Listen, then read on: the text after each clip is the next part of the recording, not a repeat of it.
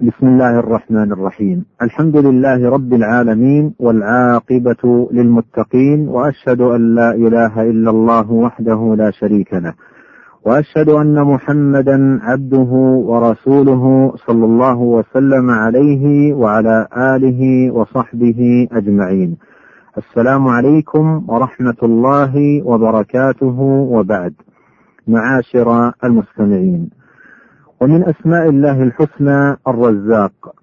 قال الله تعالى إن الله هو الرزاق ذو القوة المتين. وقال تعالى والله خير الرازقين. وقال تعالى وإن الله لهو خير الرازقين. وقال تعالى وارزقنا وأنت خير الرازقين. فالله سبحانه هو الرزاق أي المتكفل بأرزاق العباد. القائم على كل نفس بما يقيمها من قوتها. قال الله تعالى وما من دابة في الأرض إلا على الله رزقها. وقال تعالى وكأي من دابة لا تحمل رزقها الله يرزقها وإياكم. وقال تعالى والله يرزق من يشاء بغير حساب. وقال تعالى إن ربك يبسط الرزق لمن يشاء ويقدر. هذا وقد ذكر سبحانه وتعالى عباده في مواضع عديدة من القرآن الكريم أنه وحده رازقهم المتكفل بأقواتهم وأرزاقهم. وقد جاء التذكير بهذا في القرآن في مقامين مقام التفضل والامتنان ومقام الدعوة إلى الطاعة والخير والإحسان. فمن أمثلة الأول قوله تعالى والله جعل لكم من أنفسكم أزواجا وجعل لكم من أزواجكم بنين وحفدة ورزقكم من الطيبات أفبالباطل يؤمنون وبنعمة الله هم يكفرون.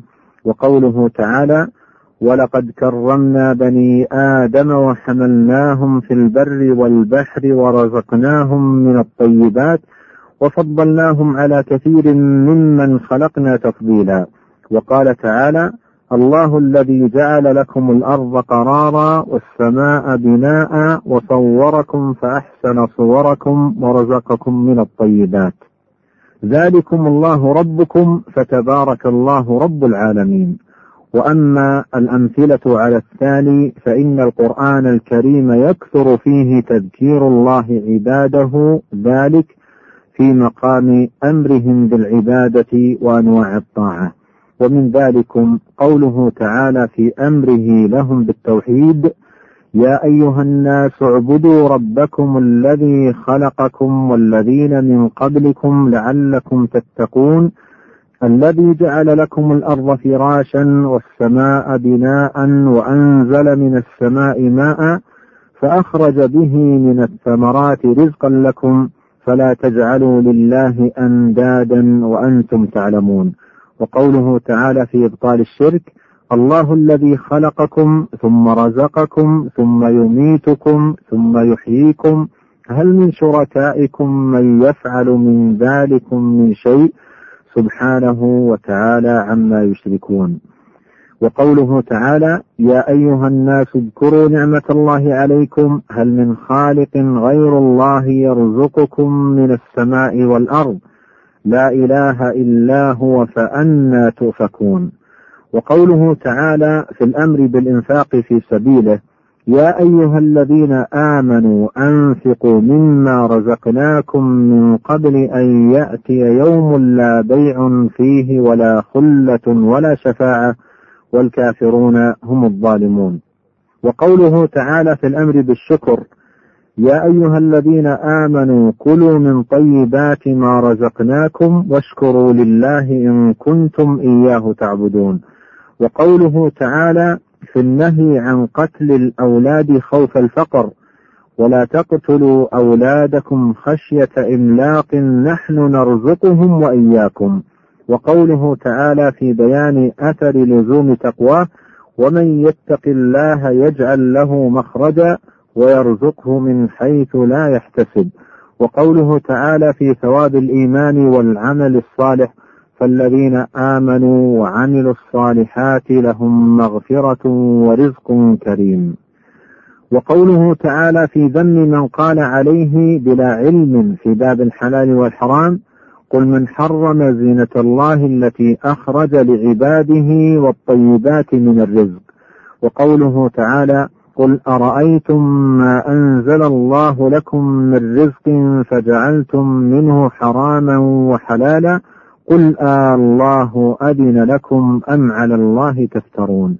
وقوله تعالى في الحث على السعي في طلب الرزق الحلال فامشوا في مناكبها وكلوا من رزقه وإليه النشور.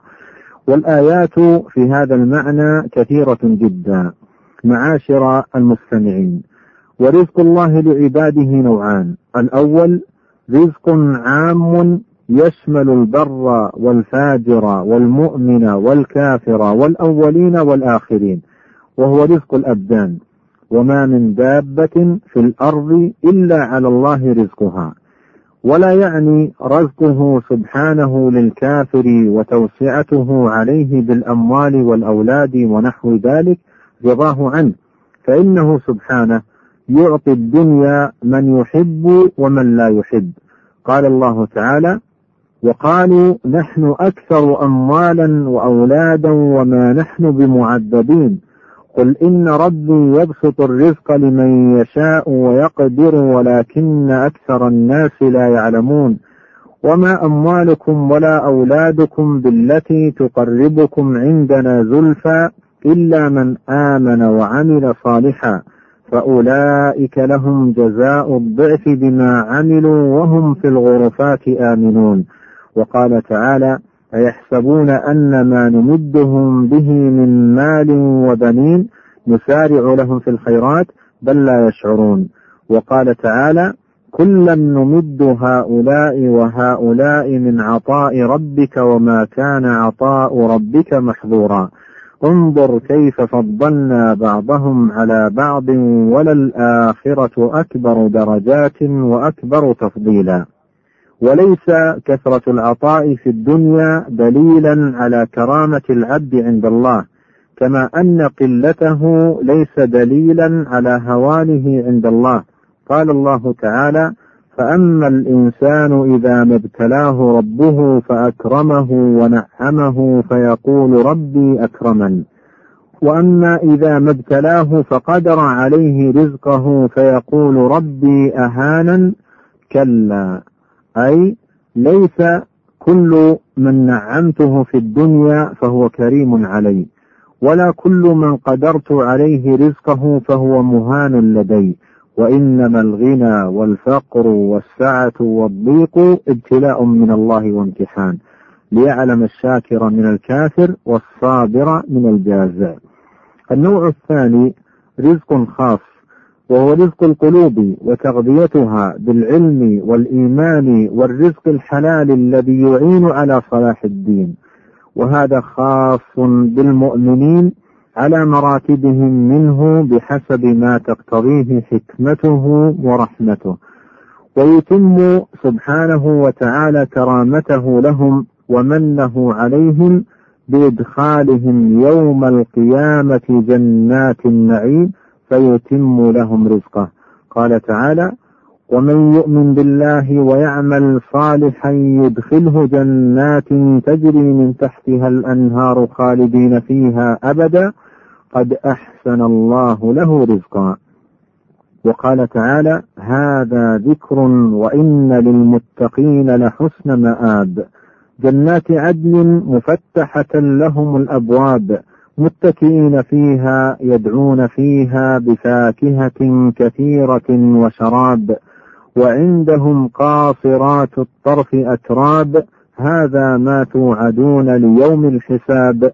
إن هذا لرزقنا ما له من نفاد. وقد حذر سبحانه عباده من الانشغال برزق الدنيا الفاني عن رزق الآخرة الباقي. فقال سبحانه ما عندكم ينفد وما عند الله باق. وقال تعالى بل تؤثرون الحياة الدنيا والآخرة خير وأبقى.